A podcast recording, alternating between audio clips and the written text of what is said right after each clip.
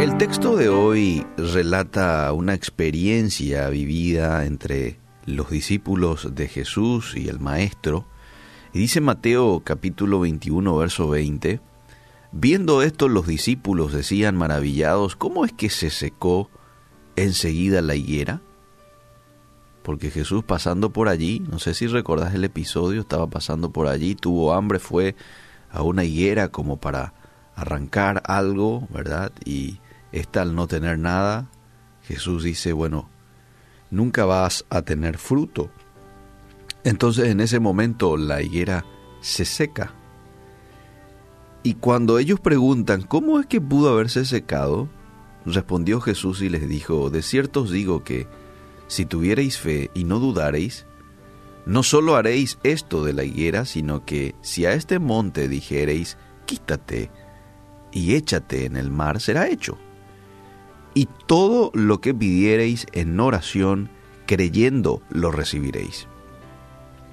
Queridos amigos, a medida que nosotros maduramos espiritualmente, nos arraigamos más en la confianza de que Dios es fiel. Pero sí, a veces la duda va a llegar a tu vida y va a intentar debilitar tu fe. Pero nosotros tenemos que ser más astutos. ¿eh? Para no retroceder, tenemos que actuar con decisión para reducir los temores. Y aquí quiero dar tres pasos a dar de manera a reducir los temores. El primer paso tiene que ver con recordar la fidelidad de Dios en el pasado y sus promesas.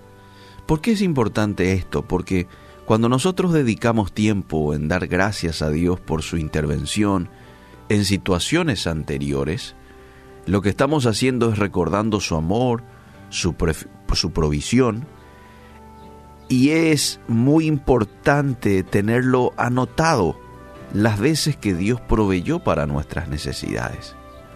Meditar en las promesas de las Sagradas Escrituras, y hay más de 3.000 500 promesas en la Biblia, muchas de ellas en la cual Dios nos asegura que Él va a atender a nuestra necesidad. Por ejemplo, el Salmo 41.12 dice que el Padre Celestial está siempre presente con sus hijos y que nos ha dado su Espíritu Santo para fortalecernos, para dirigirnos. Después hay otros textos Juan 16, Efesios 3, entre otros. Entonces, este es un paso muy importante para yo reducir los temores, la duda de mi vida, recordar la fidelidad de Dios en el pasado y sus promesas. Lo segundo tiene que ver con regar tu fe estudiando la palabra de Dios. Si vos pedís dirección divina, dirección bíblica en un momento de duda, dificultad, yo estoy seguro de que el Señor te va a dirigir a los pasajes que tienen que ver con tu situación y que te van a dar la ayuda emocional y espiritual que estás necesitando. Proba un poco. En un momento de dificultad, y hoy probablemente es el caso de mucha gente, en un momento de desánimo, de decisión. Una decisión importante que tenés que tomar quizás esta mañana mismo, esta tarde. Prueba un poco a alejarte con la Biblia y decirle a Dios, Señor, háblame a través de tu palabra.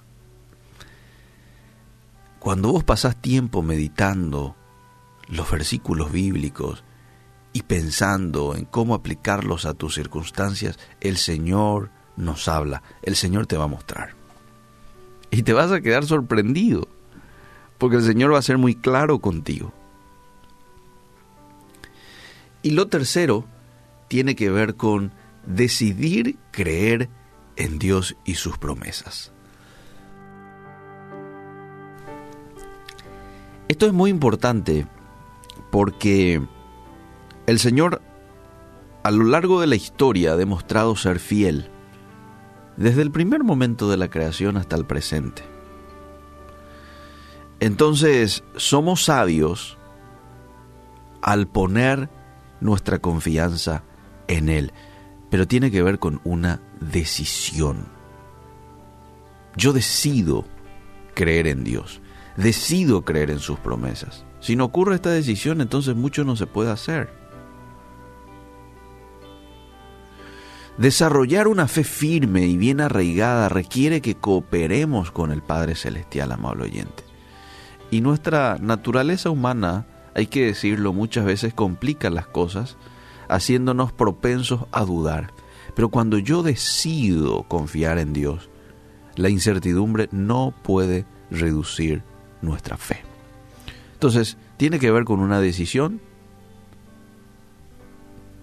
Señor, hoy yo decido confiar en vos.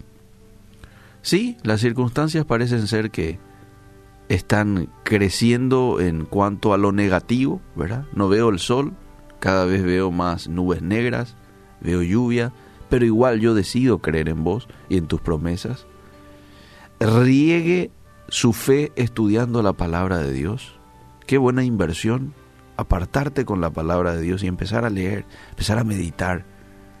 Que lo último que sea lo último que hagas en la noche sea leer la palabra de Dios. Siempre nos quedamos con lo último que hacemos y muchas veces hasta soñamos aquello que hicimos por última vez en la noche, ¿verdad? Si vemos una película a la noche antes de dormir, entonces nos vamos con eso a la cama y probablemente muchos vayan a soñar otra vez esa película, ¿verdad? Entonces cuando agarramos la palabra de Dios y la leemos como última vez en la noche, como primera vez en la mañana, le estamos dando prioridad a la palabra de Dios. Y estamos haciendo de que eh, ese pensamiento de Dios, esos principios bíblicos se puedan internalizar en nuestras mentes. Y estamos regando nuestra fe y nuestra dependencia de Dios. Y lo primero que decía es de recordar la fidelidad de Dios en el pasado con los personajes bíblicos en la historia de Israel. Y claro, nuestro pasado también, cómo Dios ha sido fiel, cómo Dios ha respondido nuestras oraciones pasadas, cómo Dios ha intervenido en una situación mía en el pasado, cómo me consoló en un momento X. Eso va a contribuir para que tu fe se pueda fortalecer y la duda se pueda ir disipando dentro de nosotros. Gracias Señor porque tu palabra es tan completa, es tan sabia que nos da las claves, la manera en la cual nosotros podemos afianzarnos y crecer en confianza y dependencia de ti. ¿Cómo hacer para disipar las dudas, los temores que muchas veces, muchas veces el enemigo siembra en nuestras mentes, de manera a no disfrutar de la vida en abundancia que tú tienes para nosotros, de no alcanzar aquellos propósitos buenos, agradables, perfectos que tienes para cada uno de nosotros. Hoy depositamos ante ti toda duda, todo temor y decidimos confiar en ti. Por encima de las adversidades, por encima de mi presente, de las situaciones temporales por las cuales estoy atravesando. En el nombre de Jesús. Amén y amén.